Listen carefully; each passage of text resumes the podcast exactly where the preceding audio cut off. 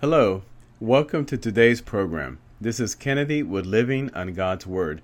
Today we're going to be reading Luke chapter 14 from the Jesus Bible NIV edition, and then we'll review the key takeaways and we'll end our session with a prayer. Jesus at a Pharisee's house. One Sabbath, when Jesus went to eat in the house of a prominent Pharisee, he was being carefully watched. There in front of him was a man suffering from an abnormal swelling of his body. Jesus asked the Pharisees and experts in the law, Is it lawful to heal on the Sabbath or not? But they remained silent. So taking hold of the man, he healed him and sent him on his way. Then he asked them, If one of you has a child or an ox that falls into a well on a Sabbath day, will you not immediately pull it out? And they had nothing to say. When he noticed how the guests picked the places of honor at the table, he told them this parable. When someone invites you to a wedding feast, do not take the place of honor, for a person more distinguished than you may have been invited.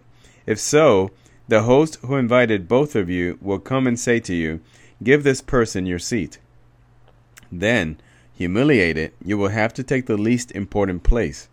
But when you are invited, take the lowest place, so that when your host comes, he will say to you, Friend, move up to a better place and then you will be honored in the presence of all the other guests. For all those who exalt themselves will be humbled, and those who humble themselves will be exalted.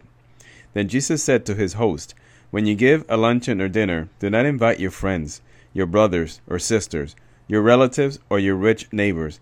If you do, they may invite you back, and so you will be repaid. But when you give a banquet, invite the poor, the crippled, the lame, the blind, and you will be blessed.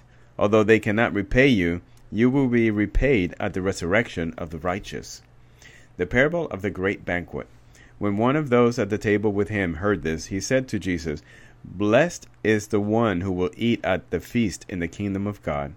Jesus replied, A certain man was preparing a great banquet and invited many guests. At that time of the banquet, he sent his servant to tell those who had been invited, Come, for everything is now ready.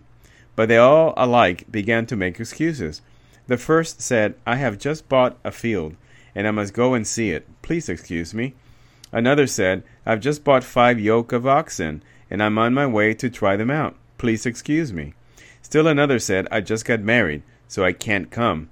The servant came back and reported this to his master. Then the owner of the house became angry and ordered his servant, Go out quickly into the streets and alleys of the town and bring in the poor the crippled, the blind, and the lame. Sir, the servant said, what you ordered has been done, but there is still room. Then the master told his servant, Go out to the roads and country lanes and compel them to come in, so that my house will be full. I tell you, not one of those who were invited will get a taste of my banquet. The cost of being a disciple. Large crowds were traveling with Jesus, and turning to them, he said, If anyone comes to me and does not hate father and mother, wife and children, brother and sister, yes, even their own life, such a person cannot be my disciple. And whoever does not carry their cross and follow me cannot be my disciple. Suppose one of you wants to build a tower. Won't you first sit down and estimate the cost to see if you have enough money to complete it? For if you lay the foundation and are not able to finish it, everyone who sees it will ridicule you, saying, This person began to build and wasn't able to finish. Or suppose a king is about to go to war against another king. Won't he first sit down and consider whether he's able with 10,000 men to oppose the one coming against him with 20,000? If he is not able, he will send a delegation while the other is still a long way off and will ask for terms of peace. In the same way, those of you who do not give up everything you have cannot be my disciples. Salt is good, but if it loses its saltiness, how can it be made salty again? It is fit neither for the soil nor for the manure pile. It is thrown out. Whoever has ears to hear, let them hear.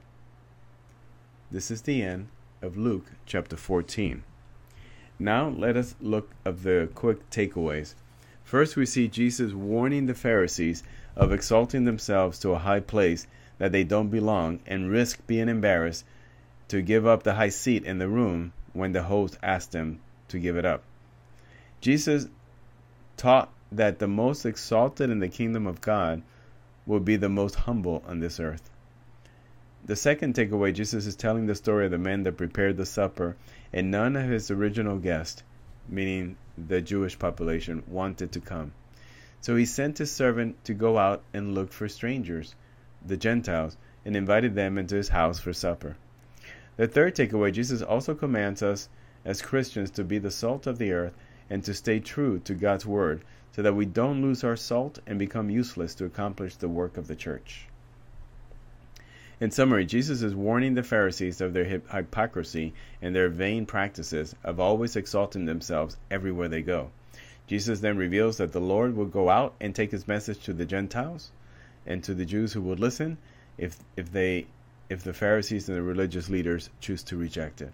Finally, the most important work is for us to take God's word throughout the world without taming it down, without losing its saltiness.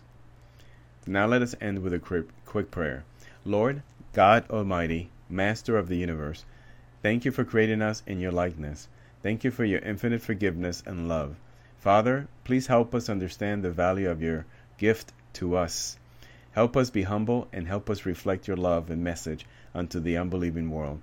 We pray for strength and endurance. In Jesus' name, amen. So this concludes today's reading and interpretation of Luke chapter 14. We hope that you will join us again tomorrow. God bless you. This is Kennedy, your brother in Christ, always.